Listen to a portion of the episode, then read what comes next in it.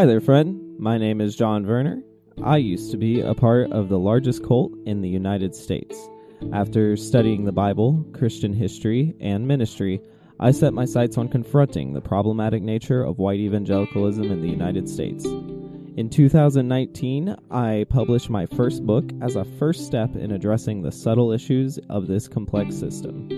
This podcast will continue that work under the same title. Welcome to The Cult of Christianity.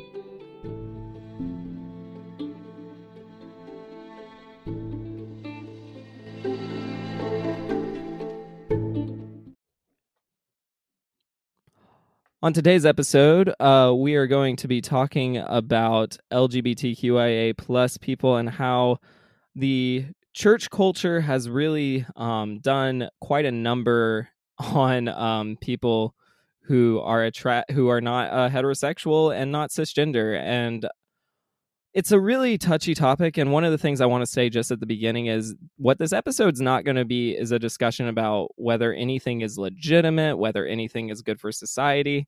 All those questions are already answered. People can love who they love and i'm not interested in engaging that debate even slightly. But what i am interested in is getting into some of the um, more nuanced details about how all of this looks but i can't do that alone especially as a straight cisgender dude so I've invited some guests, and one of the guests I have on right now is um, Rachel, who hosts the Over the Rainbow podcast, a podcast I've listened to a handful of episodes from and really enjoy. Very excited to have her here. Rachel, you want to tell the people more about yourself? Yeah, sure. Thank you, John, and thank you so much for having me. Um, so I'm Rachel. I use she, her pronouns. I am predominantly a PhD student in the UK researching LGBTQ plus online hate. Um, and from that, I essentially thought that it was important to expand the reach of my research, essentially. So I thought I'll start a podcast. I'm going to help people on their journey navigating LGBTQ plus activism and education. So I have people on every week talking about different things to do with LGBTQ plus identity and allies and LGBTQ plus people can tune in and learn along with me. So I'm really excited to do this episode and dive into what's actually quite an interesting topic for me, which is sort of religion and LGBTQ plus identity. Absolutely. And I'm so glad you agreed to come on. Uh, I really am looking forward to this. I also knew I would be a little ill equipped to handle this subject alone, so I brought on what is quickly becoming just the co host of this podcast, my good friend Lilly. Hey, Lilly. Hey, what's up? it's always good to have you on. I'm always so happy you're here. Oh, I I know you are. Um, I, I'm really happy to be back again too, and I'm I'm so pleased to meet Rachel. I'm really excited to learn about your experience. Yeah, absolutely. Um, so the first thing I wanted to do was actually talk a little bit about some of the the history of this quote unquote issue. Um, so in the Bible, the first instance of the English word homosexuals uh, used in a biblical translation was in the RSV New Testament, um, and that was published um, in from 14, uh, 1946 to 1970. Um, and this uh, basically removed most um, fornication and admonition. So whenever uh, the word fornication would come up, it basically just plopped the word homosexual in there. um, and uh, historically, uh, the Vulgate, the Latin Vulgate, contains um, the stem fornicat, um, with 92 verses representing 16 centuries of Christian tradition on literally the Latin stem fornicat. The position of the Roman Catholic Church with regards to homosexuality developed from the writings of Paul the Apostle and the teachings of the Church Fathers. These were in stark contrast to their contemporary Greek and Roman attitudes towards same sex relation, uh, which was rather commonplace. Additionally, many of the councils in the early centuries that established doctrines about sex were more concerned with clergy not engaging in sodomy and was not expanded to laymen until much later. Though there have been some pro gay movements within both Protestant and Catholic traditions post 1960s, most um, have these movements merely recognizing the humanity of folks rather than offering actual meaningful support. So, Rachel, the first question I want to pose to you, and Lilly, feel free to chime in, is do you personally care about what the Bible says about sexuality at all? So I found this a really interesting question because I like that you asked whether I personally cared. Because for me, one of my major gripes about religion has always been that I almost think you don't get a personal opinion. And apologies if I have offended anyone by saying that. Um, but in short, my answer is no, I don't care what the Bible says about sexuality. And this really is for a couple of reasons. Um, so, primarily, for me personally, I believe that the Bible was written by man. And as just discussed by yourself, translations have just gone through so many iterations from the original text that they've been transformed and lost their original meaning. And if we also think about cultural shifts in attitudes, we cannot apply a cultural lens from thousands of years ago to today. But even if we did, I still think that their argument about homosexuality doesn't really stand. If we think about ancient Greek times, so this is something that I learned within when I did my philosophy degree at university, homosexual relationships were actually something to be admired or even sought after. It was known as the Erastes Eromenos relationship, um, where an Erastes was typically an older, educated man who would teach the Eromenos, otherwise known as the students, in return for sexual favours. Um, I'm not sure how transactional we can label this partnership, but the point is that homosexual relationships were common and were embedded in the cultures of the time. So we cannot make cultural assumptions or inferences on the basis of a few newer biblical translations particularly when I know the texts that refer supposedly refer to homosexual homosexual acts now are actually referring to rape or attempted rape, prostitution, pederasty, and the I believe it's the um, St Paul's letter to the Romans was referring to the Isis cult in Rome. Um, moreover, I just don't think the Bible is a how-to guide for human sexuality. The Bible accepts sexual practices that we condemn and condemns sexual practices that we accept. It is of the time where cultural norms and practices are different. And I think it's quite hypocritical of someone to take what the Bible says on sexuality, that is, that man was created for women to have children. And I believe that that's really the only reference to sexuality you can have, and exclusively rate, relate and infer this to mean that homosexuality is wrong. Yet the Bible doesn't actually say anything about many other kind of relationships that don't lead to ha- that don't lead to having children, and we don't condemn those. So some examples of those are couples who are unable to have children, or couples who are too old to have children, couples who choose not to have children, and people who are single. The Bible makes no reference to those. So how we have somehow inferred from man was created for woman to have children that homosexuality is wrong, I am not really sure. I'm pretty at a loss. So in a roundabout way, I really don't care what the Bible says about sexuality because I don't think it refers to homosexuality at all, and certainly not in the way that some people imply.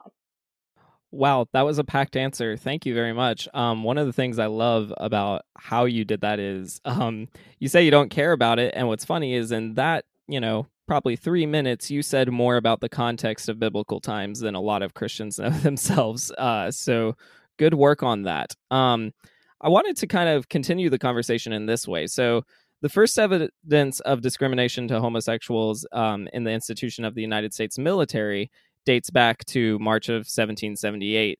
Um, basically, long story short, the lieutenant was brought uh, a, a, lieutenant was brought to trial um, before a court martial, and uh, according to George Washington's report, um, he was tried for attempted um, attempting to commit sodomy and uh, he was drummed out of camp, which was a very shameful um, practice. And all of the original 13 states had anti sodomy laws, um, usually carrying a penalty of seven years of hard labor. Um, in 1779, President Thomas Jefferson wrote a law in Virginia which established a maximum punishment of castration for men who engaged in sodomy. Um, over the next hundred years, homosexual men and maybe to a lesser extent, but certainly also to women, um, were labeled mentally defective. And as late as uh, the early 1900s, there was at least one anti immigration law that would disallow those who were mentally defective from entering the country. Um, and most can connect the dots and see this was rather intentional. And even later in 1948, Congress enacted the first federal sodomy law, that's right. As late as 1948, Congress enacted a sodomy law, which established a penalty of up to 10 years in prison or a fine of up to $1,000 for uh, sodomy. Also included with this sodomy law was a psychopathic offender law and a law to provide treatment of sexual psychopaths in the District of Columbia and for other purposes. In the 1960s, solicitation of same sex uh, relations were illegal in New York City. And for such reasons, uh, LGBT um, individuals flocked to gay bars and clubs because that was a place of refuge where they could actually express themselves openly and socialize without worry. Um, however, the New York State Liquor Authority penalized and shut down establishments that served alcohol to known or suspected LGBT individuals, arguing that the mere gathering of homosexuals was disorderly. Now, thanks to activist efforts, um, and by activist efforts, I mean writing, these regulations were overturned in 1966, and LGBT uh, patrons could now be served um, alcohol. But engaging in gay behavior in public, and that includes holding hands, kissing, or even dancing with someone of the same sex, was still illegal. So, police harassment of uh, gay bars continued, and many bars still operated without liquor licenses, in part because they were owned by the mafia. And that's its own rabbit trail that's really fun to go down. Um, but armed with a warrant, the there were police officers who entered a club known as Stonewall, and they uh, roughed up patrons and they found bootlegged alcohol. They arrested 13 people, including um, employees and people violating um, the state's gender appropriate uh, clothing statute. Um, and female officers would actually take suspected cross dressing patrons into the bathrooms to check their uh, genitals.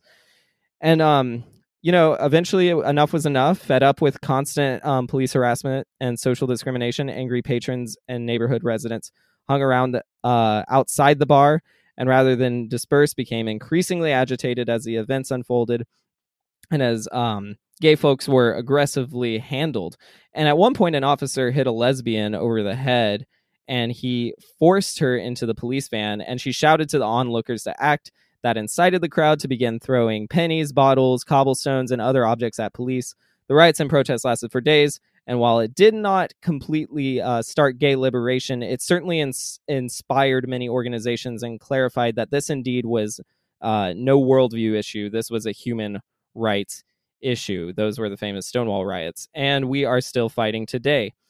Rachel, I'm curious because I'm not very familiar, honestly. How similar or dissimilar is this narrative um, to LGBTQIA plus history in the UK? Um, it's very similar, actually. Our history of decriminalising homosexuality is also very recent. Um, how much detail do you want me to go in? Because I can give you a potted history, but I think each of these points are pretty important. Please be thorough. I would love to hear it all. Okay, we'll go way back then.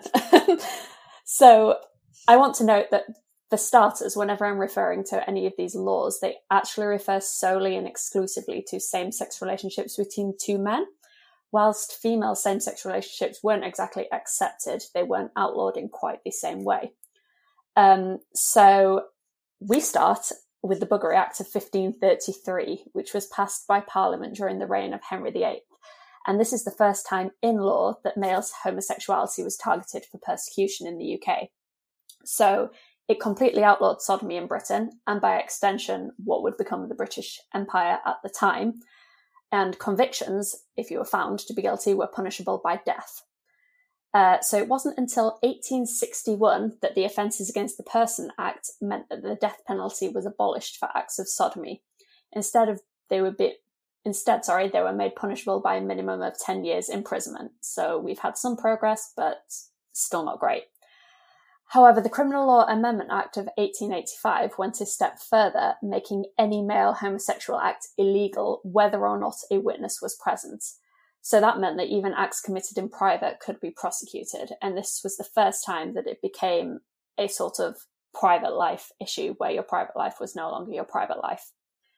So we now fast forward to World War II. Nothing has really changed in the 150 or so years between them and there was a significant rise in arrests and prosecutions of homosexual men, including Alan Turing, who was the cryptographer whose work played a decisive role in breaking the Enigma code during the war and leading to us winning the war.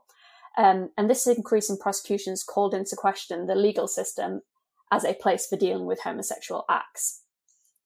So in 1957, there was a report commissioned known as the Wolfenden Report, and this was published in response to evidence that homosexuality could not legitimately be regarded as a disease, which is what it had previously, previously been considered to be, and it aimed to bring about change in the current law.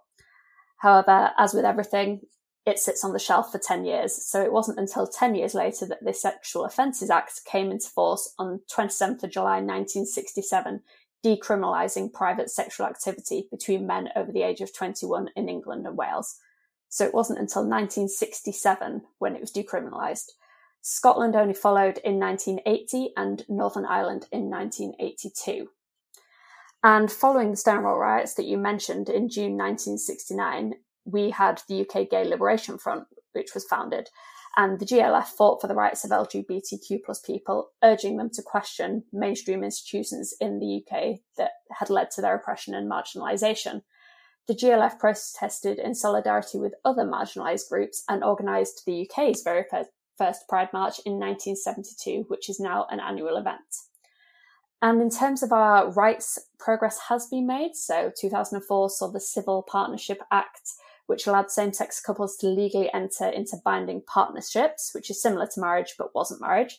Uh, but subsequently, we got the Same Sex Couples Marriage Act in 2013 that allowed same sex couples in England and Wales to marry. Scotland followed suit in 2014 and Northern Ireland in 2019, although for them, same sex marriage wasn't legalised until the 13th of January 2020. Um, it's important to note that we also have the Gender Recognition Act here in the UK, which came into effect on the 4th of April 2005, which gives transgender people full legal recognition of their gender, allowing them to acquire a new birth certificate, although gender options are limited to male and female. So currently we have no protections for non binary or gender non conforming people. Although there has been a public consultation on reforming and expanding this act, no action has yet been taken. So we've made some progress in this country over the 500 years of history I have given you, but as you mentioned with the US, there's still a long way we have to go, although I, I'm optimistic that progress will continue to be made. I'm glad you're optimistic. I, I am too. Um, wow, I'm actually kind of struck by how similar those timelines are, give or take, you know, uh, less than a decade in a lot of cases. Um, it's it's very interesting to me, and I, I definitely want to look more into that. Um, you know, when I so I I grew up Christian, and I grew up in um, a church that you know taught that homosexuality was a sin and they would call you know all lgbtq plus issues homosexuality. Um and you know american evangelical and fundamentalist christians um what they do is they regard homosexual acts as sinful and they think that it should not be accepted by society at large um, and they tend to interpret biblical verses on homosexual acts to mean that the heterosexual family was created by God, kind of like you were talking about earlier, to be the bedrock of civilization, and that same sex uh, relationships um, contradict God's design for marriage and violates his will. And Christians who oppose homosexual relationships sometimes argue that um, same gender sexual activity is somehow unnatural, but that's obviously a very uneducated um, position. Now, there are certain other Christian denominations that do not view um, monogamous same sex relationships as sinful or immoral and may bless such unions, you know, and consider them marriages, uh, maybe even have a wedding at their church. However, it's my opinion that most of these more liberal denominations in the US are rather condescending or ingenuine in their approach. Um, and are merely trying to appease, uh, appease certain sects of society rather than advocate for human rights. Um, but that's my own biases. Um, I want to hear from both uh, you, Rachel, and you as well, Lilly. Should faith or spirituality be important when it comes to sexual orientation, gender identity, or any other human freedom issue? Yeah, so as I'm thinking about this, um, one thing that actually really hits home for me. So I was brought up in the Catholic Church. I was baptized, christened, confirmed Catholic. I am no longer in the church, but today in um, sort of my newsfeed, I was scrolling, and Italy have passed a bill which basically will punish discrimination and incitement to violence against the LGBTQ plus community, as well as women and people with disabilities. So obviously, this is a massive step forward in Italy. Um, but the Vatican has come out in protest against this bill on homophobia, arguing that it would curb religious religious freedom secured in a treaty. Um, so obviously, the Vatican and the Catholic Church very much thinks faith and spirituality should be important when it comes to sexual orientation, gender identity, or other freedom issues. They um, they love to have an opinion on this. Um, but for me, I think that faith and spirituality are two very personal things. I think that the state and the church should be wholly separated for starters. Um, and obviously, I know that if you have a faith or are spiritual in any way, it will be important to all aspects of your life. However, I never think that this should be used as a justification to limit behaviours or tell tell others what moral code to live by. Obviously, by that I don't mean that we should all just live in a completely lawless state. But when it comes to sexuality and gender, which we know is far more expansive than the binaries history taught us, so that being straight or male female, um, we need the freedom to explore these potentials and to live authentically as ourselves. And I think when churches such as the Catholic Church are so powerful and so invasive and are curtailing this exploration, I think that that really can only just be bad. I don't think that's a good thing. Um, and moreover, the Catholic Church there obviously cited the right to freedom of religion and freedom of opinion as a reason to justify their views on LGBTQ plus identity. But for me, I think that this works both ways.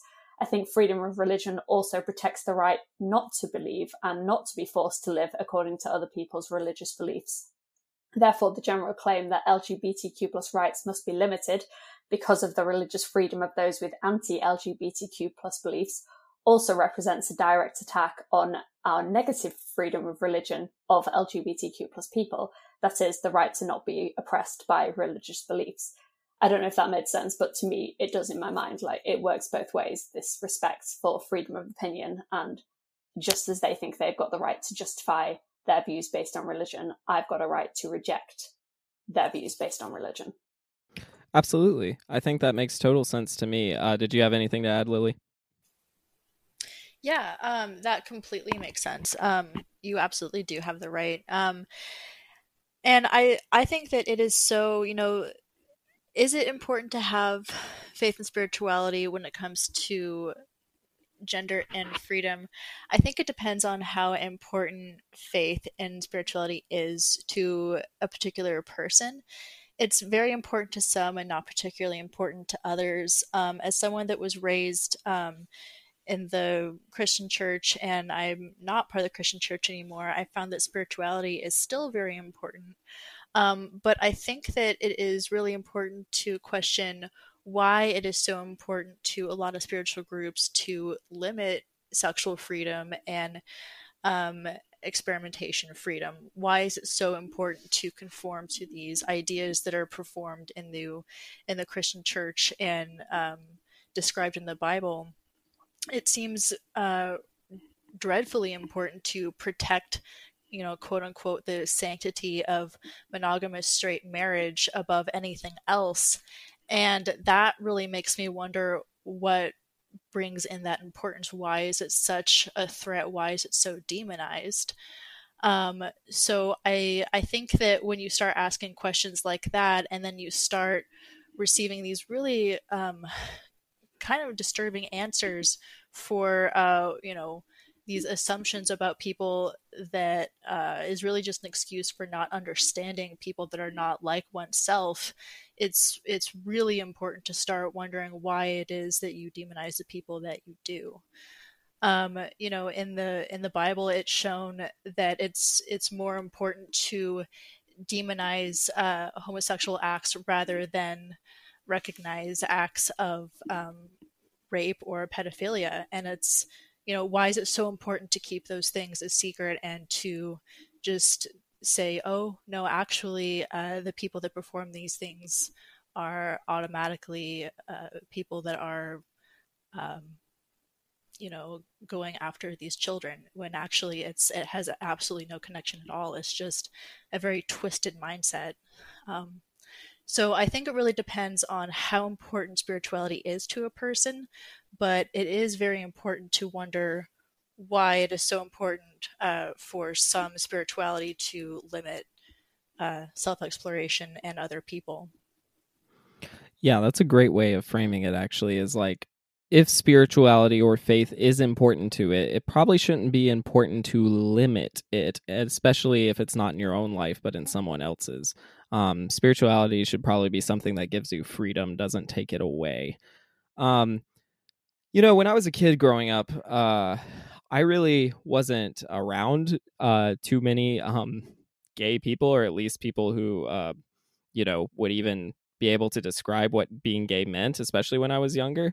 Um, I do remember when I was a very young kid, like asking my dad, like, what if I married a boy? You know, just as because I was like had more guy friends than girlfriends. And he he had a pretty um intense reaction to it and was like, no, that's never a thing. That's never okay. Um, and so I didn't really question it again since. Uh, it didn't really come up again in my life until you know I did start meeting um, some friends through sports and stuff. Uh, I did co-ed softball, and some of the gals I knew were bisexual. Um, and I didn't really treat them any different or view them any different, but I was like, well, isn't that sinful? But I was like, well, some of them aren't Christians, so why does it matter? Yada yada. This is the monologue going on in my head. Well, this thing uh, caught my eye when I was in high school called Westboro Baptist Church. Now, this was a cultural phenomenon, uh, at least in America and probably internationally. Um, Westboro Baptist Church is an American hyper Calvinist hate group. Um, they're known for engaging in inflammatory, uh, homophobic, and anti American pickets, as well as hate speech against atheists, Jews, Muslims, transgender people, and numerous other um, Christian denominations. And uh, contrary to its name, it's not actually a Baptist church. It's not affiliated with any Baptist denomination and has been denounced by um, many different Baptist conventions, including Baptist World Alliance and even the Southern Baptist Convention, and as well uh, by other mainstream Christian denominations.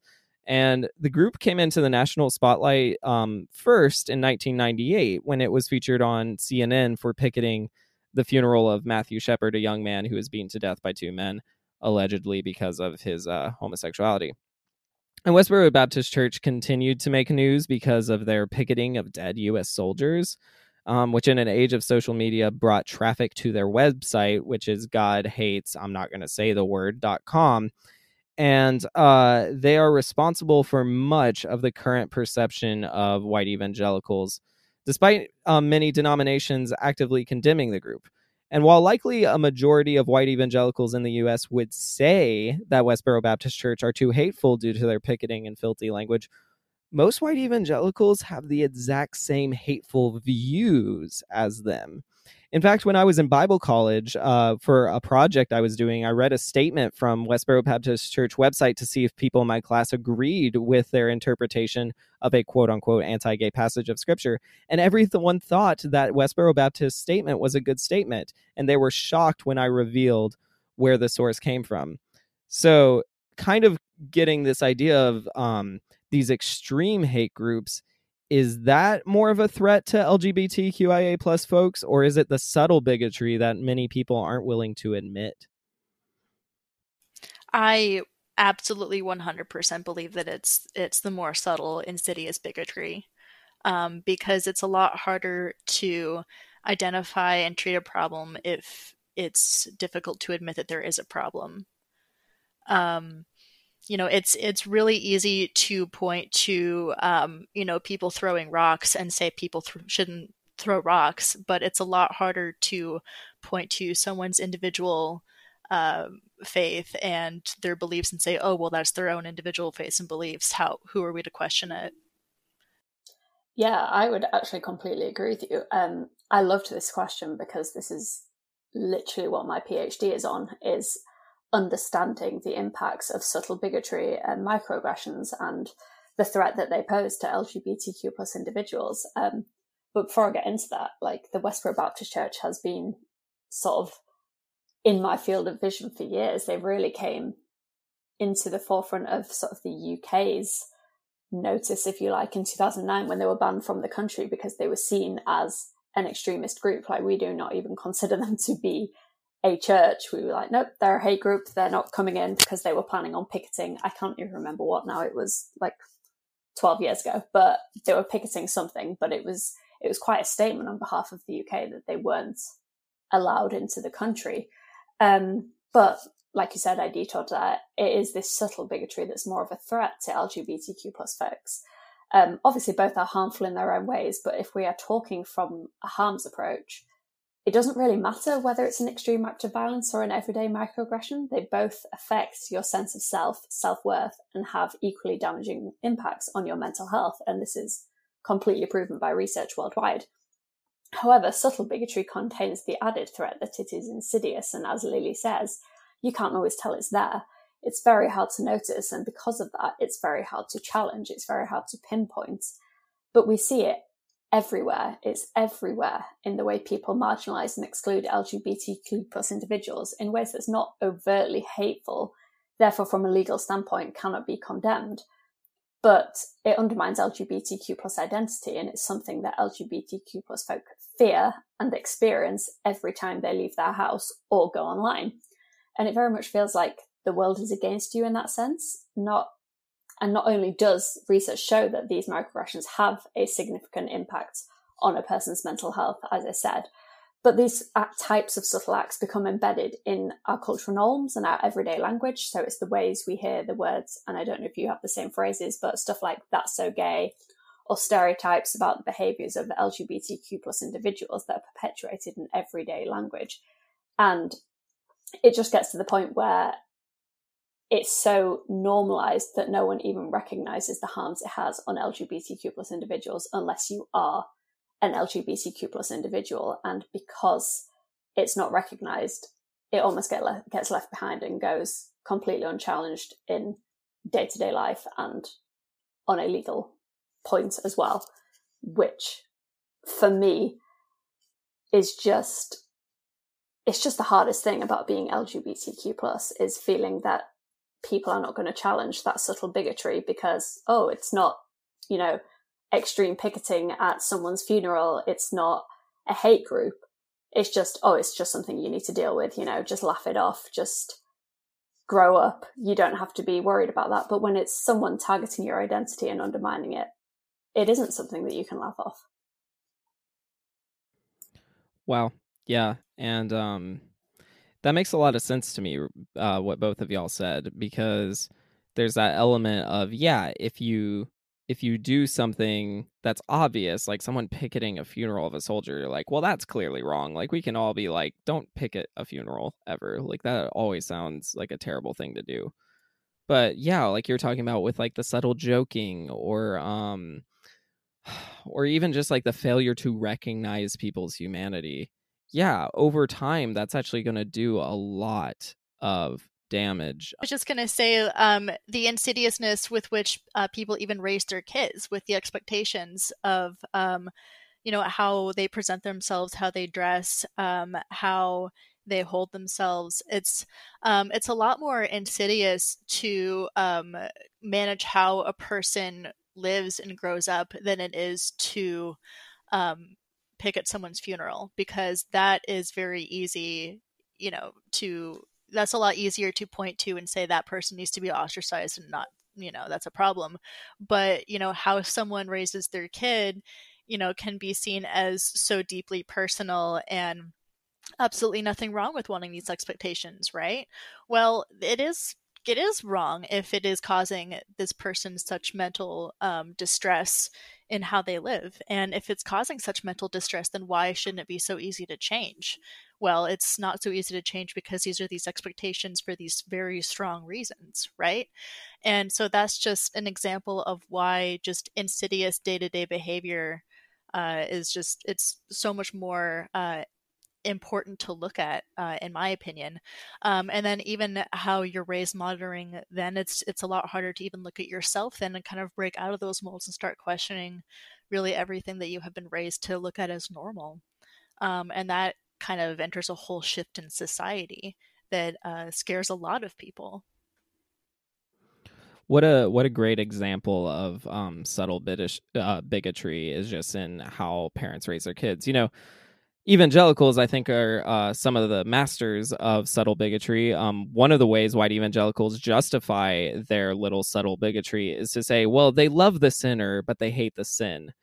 And uh, more practically, this means they categorically distinguish those who be- engage in a behavior that they don't like as inferior and it makes them feel superior. That sentence is not um, a loving sentence. Uh, at least that's my opinion, because I don't know, maybe one of y'all can help me out here. Is there such a thing as accepting a person without accepting all of who they are? Not at all for me, and not when it comes to aspects of a person's identity that they can't change and should not have to change. You know, for me, it's a very simple one. It's not like we're trying to reconcile a person you thought you knew with a crime that they have committed. Your sexuality and your gender identity are aspects of your identity. We all have a sexuality, we all have a gender. And to belittle them in such a way as to refer to them as a sin or to put a caveat on your love for someone in an I love you, but kind of way is, I mean, it's neither Christian nor more generally a loving thing to do. It's assuming that your opinions on LGBTQ plus identity are correct. And obviously, we would argue that referring to as a sin is wrong in and of itself. But if you really are a good Christian, you don't put limits on your love for other humans, particularly categorizing identity in such a way as to call it a sin. And I, I don't know. I mean, it was one of the hardest things for me going through high school and going to the Catholic Church and hearing these things and just thinking on the one hand, you're preaching love thy neighbor as you'd love yourself and love everyone and you don't judge people and then on the other hand, you're saying all these things and just the, um, what's the word I'm looking for? Cognitive dissonance. Yeah, exactly. Love that. That's going on there. It's just, it's just such a pick and mix way of looking at things. Like, I'm going to take this rule that the Bible states, but then I'm going to twist this one to suit my needs and my agenda in this way. And it's like, you can't have it in an either or way. You either take it all or you reject it all. And I mean, that's one of the things that really caused me to leave the church. But no, in short, not at all. You cannot say love the sinner, hate the sin. I was just going to say, I think it always comes down to a question of what is it that you're asking a person to separate from or um, that they're not acknowledging is a problem. You know, is it um, is it arrogance? Is it uh, loving someone that you don't agree with? You know, what it, what is it that is the personal problem that you're finding, and why is it a personal problem? And whose personal problem is it? You know, it, why is it yours? And how is it yours? So I think that it's it's really a question of what what is something that is problematic to you and why is it problematic to you? And i think that that's really something that's important for you to examine before you even ask the question um, you know what is sinful? Is why do you, what is it that you consider sinful and why do you consider it to be sinful? Yeah, and most often in Christian circles, it seems the answer to that question would be something like, well, it's tradition or it's what my mom and dad told me or something to that effect. You know, I think there's another side of this though. I don't think it's all just uh, pure hate. I think a lot of it, if not almost all of it, is a lack of education. Um, I know that I was severely um, undereducated when it came to LGBTQIA plus issues um, until my best friend came out to me as trans. And then I began to read books because that's how I work. So I began to read books on this topic. And this was super enlightening. And um, when I went through this process of, you know, my best friend who grew up in the same uh, Christian cult that I did, um, came out to me and I was, you know, going to Bible college, pursuing um, being a pastor. I still wanted to find out everything I could about this. And, and it was so enlightening to read these books. And while I still had many um, problematic views about LGBT plus folks, I was excited that I could like finally speak the same language as my gay friends. This was always like a stumbling block when it came to like my conversations with my friends um, who weren't cisgender and straight. However, you know, as I began to write articles at my school and other things, my peers at Bible college, uh, they would challenge the accuracy of source scientific and proper terminology I would use just because their default was to react to it. So, um, Rachel, how important is understanding proper terminology when it comes to this topic? First of all, I completely love the educational journey you've been on. I think that that is one of the things that makes people a great ally is realizing the work they need to do and getting out there and reading, absorbing, and expanding their knowledge. Um, but as for understanding this proper technology, it is really, really important. It's part of what helps LGBTQ plus people feel like they belong, and it's a mark of respect for their identity that you use the correct terminology and accept and embrace the existence of LGBTQ plus people. Having said that, it's important to note that it's okay to make mistakes as you are learning. It can often feel like a minefield or a mountain that needs to be climbed and you don't know how to do it. Um, but you just need to make sure that you don't shy away from this learning process for fear of saying something wrong. When you do make a mistake, and we all do it, even members of the LGBTQ plus community, you recognize it, you apologize, you correct yourself, and you grow. But intention is everything when we're talking about inclusive language. And for me, a willingness to learn and to get it right is all that's re- required. What is not required and is not accepted is going to that default of, oh, well, the Bible says this, or my religious parents or my church said this, therefore I'm not even going to open my mind to the possibility that they might be wrong. That's closed mindedness, and that not just in relation to LGBTQ plus identity, but the world in general will get you stuck. You're never going to get anywhere if you don't give yourself the opportunity to learn and grow. Yeah, that makes a lot of sense. Um, kind of on that same topic, you know, one of the biggest challenges for me, certainly when I was a Christian, and even now, some of the stuff I, I struggle with and kind of have to catch my own, um, you know, unconscious biases and bigotry.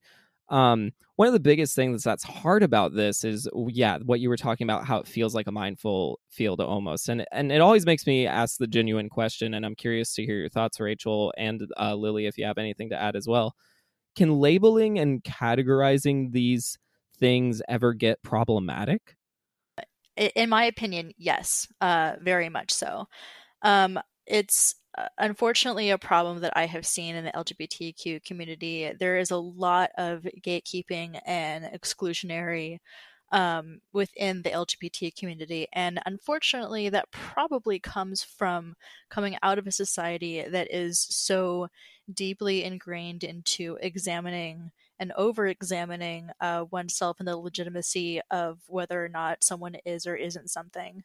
Um, and so I think that being raised with a tendency to already uh, be so mindful of uh, gate gatekeeping and being gate kept, um, it's unfortunately a very easy trap uh, for a lot of queer members to fall into. Um, and so, unfortunately, labeling can very quickly turn into a contest of whether or not someone uh, belongs in a space or doesn't belong into a space.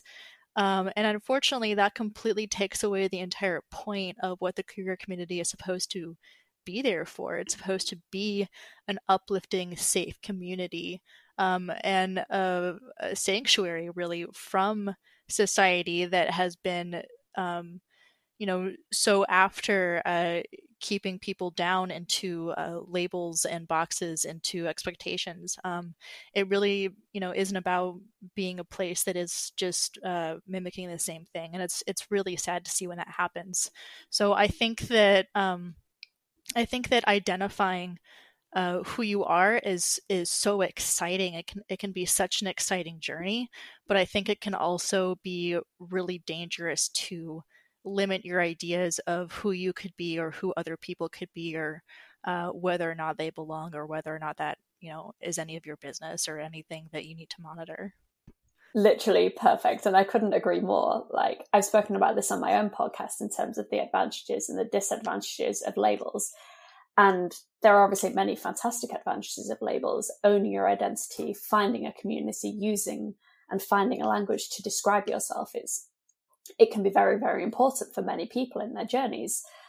But labeling can also, like you said, be very problematic, both for the caveats and contingencies on identity and belonging and who's queer enough to belong to the LGBTQ plus community, but also in the sense that labels can be quite restrictive because we use them in a way to categorize people. We, I mean, as humans, we love language and we love labels because we like to be able to understand people. But if we don't give people the freedom to change their label and to identify with a label perhaps in slightly different ways than someone else using the same label, or even to not identify with a label at all, then we misunderstand why we use labels. Labels are not the be all and end all of identity. They are a useful tool to help you describe your identity, but they are not the whole identity and it's a very personal thing. And as humans, obviously, as I said, we love to categorize people in order to best understand them. But not everything can be reduced to a box. And we can move between these boxes, we can straddle two boxes. And when that box or label comes with stereotypes about how people in that box should look and act, as you alluded to, Lilly, then we get into a zone in which dangers are in which labels are dangerous because we're imposing our own beliefs on a person rather than letting them define their identity for themselves. Totally. I think that honestly, quarantine has been a really exciting time uh, for people to just kind of um, be in their own space and be outside of society's uh, lens and expectations.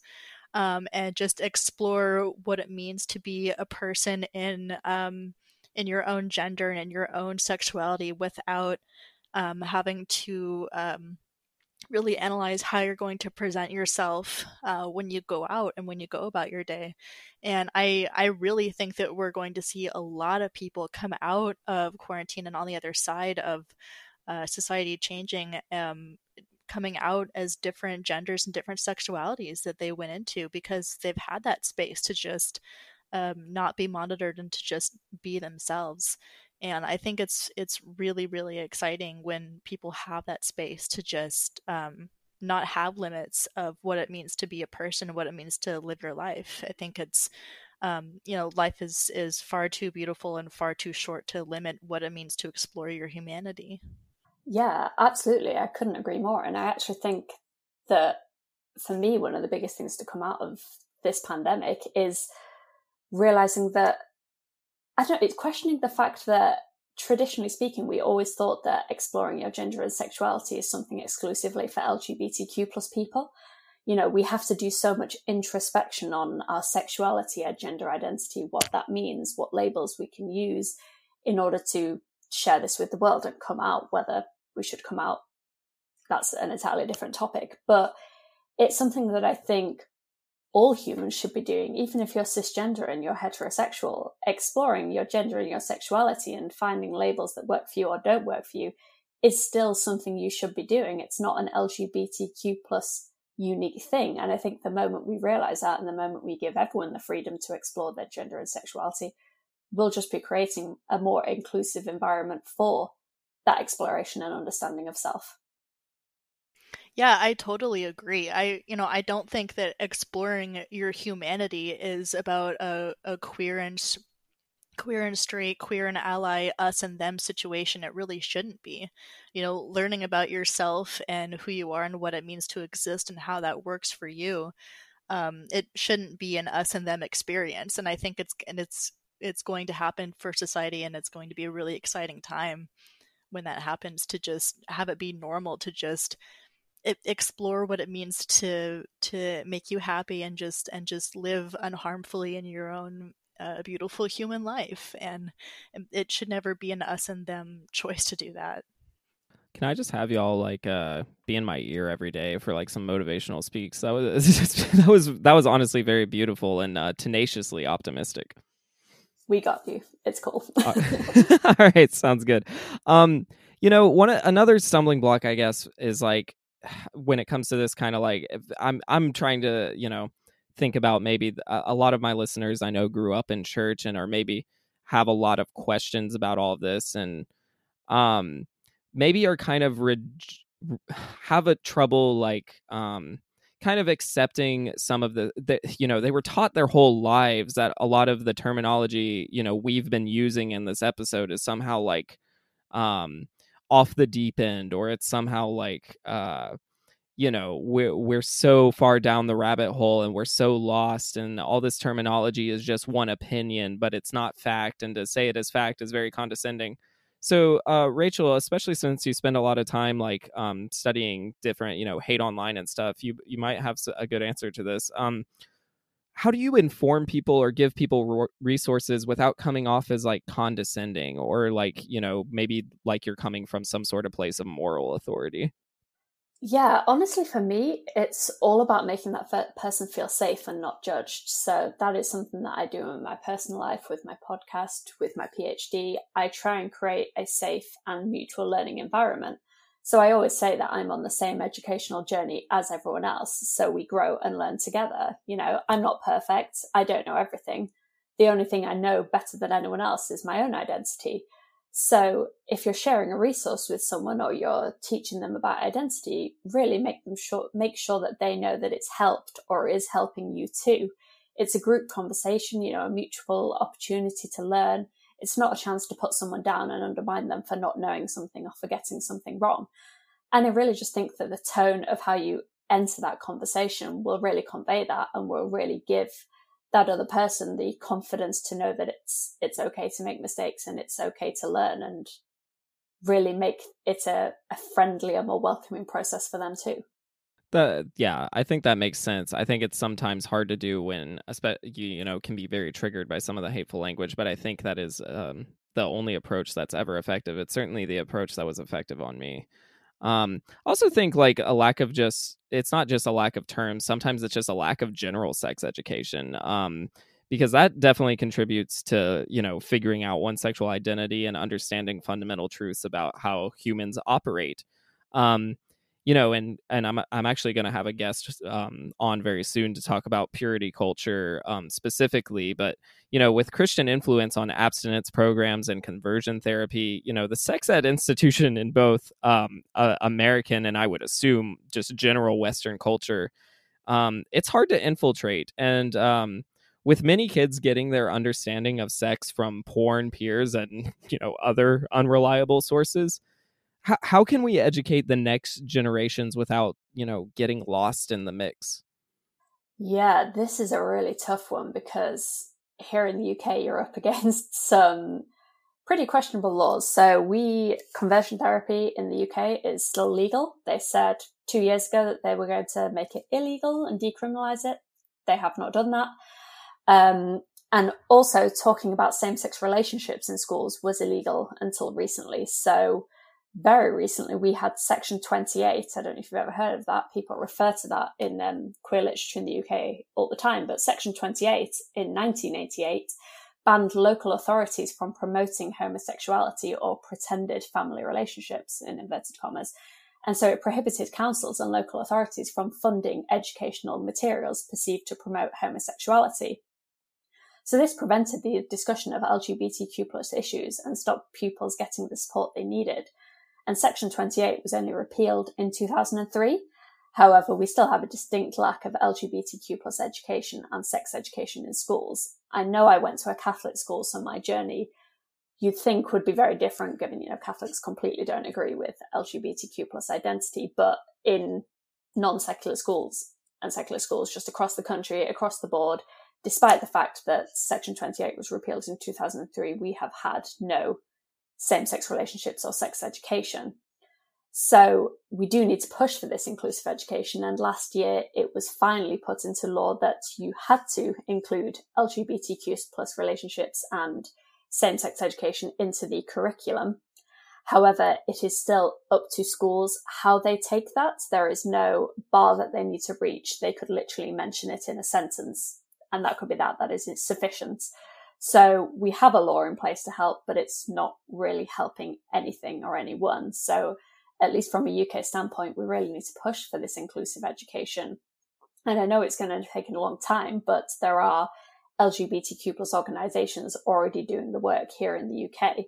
So there are places like Stonewall and the Proud Trust that have so many online resources for both children and educators on LGBTQ plus identity, relationships, and sex. And until our educational, educational system actually catches up, it's important that we amplify the work that these organizations are doing because there are people coming through these educational systems who are LGBTQ plus, or even who aren't, who need to know about these identities and who need to learn same sex relationships and about sex education in a safe way, rather than, as you say, from porn or biased or just completely misrepresentative and frankly dangerous sources. Between 14 and 17 US states require sex education to be medically accurate out of 50, which is absolutely bananas and embarrassing. And that's not at all even touching on the issue with not teaching uh, inclusive gender and sexuality education. And there is uh, there's an unbelievable pushback, which is I'm sure news to no one in the U.S. You know, considering the inclusive uh, sex education to um, younger kids and more inclusive sex education uh, and consent education, which it's it's really strange that that's even um, question of discussion whether or not consent should be discussed. Um, and so it's it's really no surprise that of course pleasure isn't discussed either. It's not shocking at all. Um, and then when someone falls outside of the uh, expected gender or sexuality spectrum, then of course there's a lot of confusion about how to learn uh, about oneself or one's bodies, and it, it can often be really damaging and full of a lot of questions uh, trying to grow up and figure that out. And I think that it would be uh, just so much easier to eliminate that with more inclusive sex, sex education. It would be so much easier to do that. Absolutely. Um, you know, it's funny you brought up the word consent. I just said this on a podcast, uh, one of my podcasts recently, but um, you know, I didn't even learn the word consent in the context of uh, sexuality till I was 20 years old. Um, and if that doesn't speak to uh, how bad um, it is here in the US, I don't know what will. Um, granted, I was homeschooled, so yeah, more of that fell to my parents. But at the same time, what were they supposed to use? This language that we're using now, um, that's very important language, has just been lacking. And I, I honestly think a lot of this has um, Christian influence. And you know, in both Christianity and elsewhere, the biggest problem with all this is this attempt to control who and how people love, um, including loving themselves. And in the evangelical cult, like love is not organic, um, but it's proven through allegiance to the rule of white evangelicalism. Um, the way they treat LGBTQIA plus individuals is um, disgusting, disturbing, and unfounded. Uh, their ideas are outdated. Um, their scripture interpretation is ignorant, and um, they're bigots in denial. And I'm tired of white evangelicals and others caring what people do in the bedroom, or uh, how they choose to dress, or how they what pronouns they use. I'm tired of all of it. Um, the shame around these issues, and simultaneously the lack of consequence um, for like actual sexual assault and other problematic practices regarding consent um, within evangelicalism, it's heartbreaking. And the inconsistency is only explained um, by their belief that that love is not unique to individuals in their system. It must fall under their um, systemic control. And it's it's a tough subject and uh, yeah i don't know. I get really bummed out when i think about it. Um, Rachel, what are what are some good sources um, or resources if someone is uh, listening and either wants to learn more about these issues or or needs some support? Yeah, so for someone who's maybe struggling within a church that claims that LGBTQ plus identity is wrong, um, there are fantastic websites and social media accounts for these places. So there's LGBT Catholics, there's Quest LGBTQIA, Diverse Church, sorry, and House of Rainbow are just few places you can go that shows that um, your faith and your spirituality and your LGBTQ plus identity are not mutually exclusive. You can be both. You can still practice your religion if that is what you choose, and you can be LGBTQ plus, and it doesn't have to be something that you're ashamed of or that you limit and push down. Um, but more generally, um, for support, local LGBTQ plus centres offer safe spaces, group meetups, and will be able to signpost you to resources as well as providing their own in-house support. And this goes for allies as well. Anyone who's wanting to know more about LGBTQ plus identity are welcome to access these services. In terms of national organisations, in the UK, we have Stonewall, the Proud Trust, and Mermaids UK, to just name a few um, as well as some big ones in the US, such as GLSEN, HRC, and PFLAG. And again, you in the US also have local LGBTQ plus centers. If you Google them and then type the name of your city, it will literally pop right up. Um, and then finally, if I'm able to provide a cheeky, pu- cheeky plug, even my own podcast, Over the Rainbow, as well as Instagram account, which is at Over the Rainbow Podcast, contains a huge amount of resources for people exploring their identity, coming out, needing to find LGBTQ plus centres, sexual health services, educational resources, as well as LGBTQ plus people to follow who just share their inspiring stories. And my DMs are always open. So if anyone has any questions or wants to reach out, please, please do so. I'm always here to have a conversation with anyone. Thank you for all of that information, Rachel. Um, Yeah, one one more thing I just wanted to kind of say is like, you know, I, am just thinking of the listener. You know, I, I know my audience fairly well, and a lot of uh, y'all grew up in church. And I think one of the most dangerous things y'all can do is, uh, if you've made it this far, is listen and go, eh, you know, whatever. Those gay people, they'll figure it out. Um, that's not going to cut it anymore um and it really should have never cut it to begin with you know the the bottom line is you either care about people or you don't um and i think a lot of people just don't and they're in denial about it um and that's not to shame you because i was one of them uh and not very long ago a lot of quick change can happen if you just take the time to care um Rachel, this has been absolutely uh, awesome for you to join. Lilly as well. Thank you for helping me with this. One thing I did want to say is I've listened to a few of Rachel's podcasts. That's Over the Rainbow podcast. It really is good. Lots of good information in that. Um, and yeah, is there anything else either of y'all wanted to say? I would love for y'all to have the last word. Um, for me personally, the best way that I have educated myself is to really um, follow and listen to um, my peers and uh, other people's queer experiences. Um, and I do that best by uh, listening to it from them themselves rather than uh, from another source. I don't really trust uh, bigger companies or bigger media to tell me about it. I really prefer to kind of listen to other people's stories. So I love to find uh, people's podcasts and uh, even stand up media to listen to. Um, some of that's been really important to me is uh, Cameron Esposito's podcast Queery. She's had on some incredible guests that I have learned a lot from. And uh, Hannah Gadsby has produced some incredible media that I have learned a lot from. Uh, Gabby Dunn and Allison Raskin. An emotional support lady and uh, just between us uh, podcast. I've learned a lot from all of that. Um, and um, I I really just encourage to um, people to just really listen to other people and just follow other people's stories. You know, it's just it's never an us and them. It's just it's a whole society just trying to figure it out. Just listen to other people. It's just the only way you're going to learn. Yeah, I love that, and I love Queer as a podcast. I'm obsessed with Cameron Esposito, so glad you mentioned that one. Yeah, I literally I remember being like just like 22 sitting in my first cubicle job just like sobbing learning about myself. it's just such it's such it's a really worthwhile follow. A hundred percent. And like when it speaks to you, it's just so so powerful.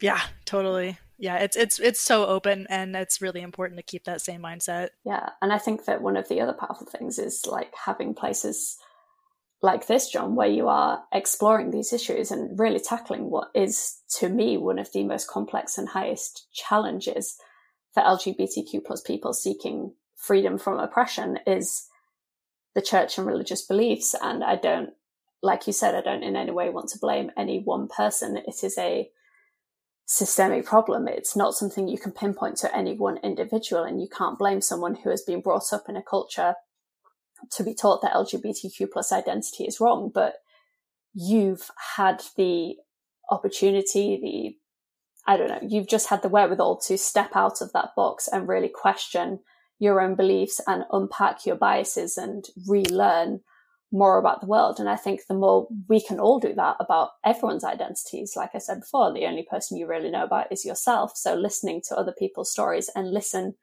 to understand, don't listen to respond is one of the greatest things you can do. Give them a chance to talk about their identity and explain who they are and why they are rather than getting your back up and thinking you already know the answer for them. It's just it's the biggest step that anyone can make on any journey as an ally to anyone. Wow. Thank you all so much. Uh, again, to reiterate Lilly's statement, there is no us and them. And to reiterate Rachel's uh, statement, listen to understand, not just to respond. Thank you, listener, for tuning in, and I hope y'all have a good day.